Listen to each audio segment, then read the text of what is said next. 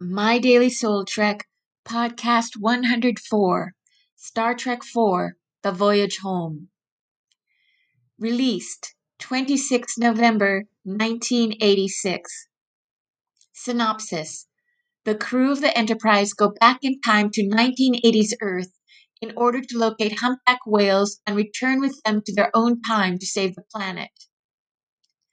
From the perspective of depth psychology, here defined as being any psychology that deals with the unconscious, Star Trek IV The Voyage Home finishes the plot arc that began in Star Trek II The Wrath of Khan and continued on in Star Trek III The Search for Spock, which can be seen as a cautionary tale as to the distress that can occur when a complex is not dealt with by the conscious ego, and to the healing that can happen when the unconscious material is finally acknowledged and accepted.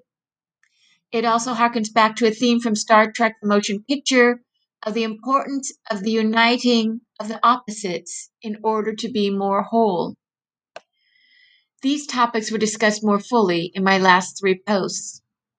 However, reviewing Star Trek IV The Voyage Home in the year 2021 there is also a cultural complex point of view from which to interpret the story that frames the voyage of the crew of the former Enterprise.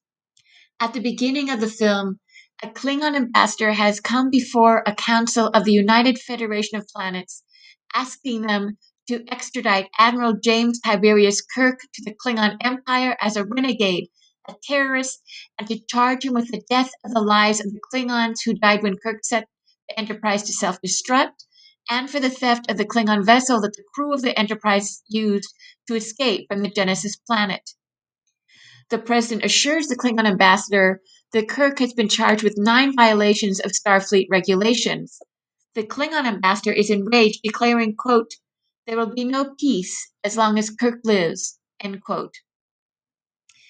How reminiscent this is to current events if we put Kirk, as a Starfleet officer, in the role of a police officer and the Klingon ambassador in the role of a Black Lives Matter activist. Seen through this lens, the words of the president to the Klingon ambassador at the beginning of the film seem patronizing, and the punishment of Kirk as less than a slap on the wrist.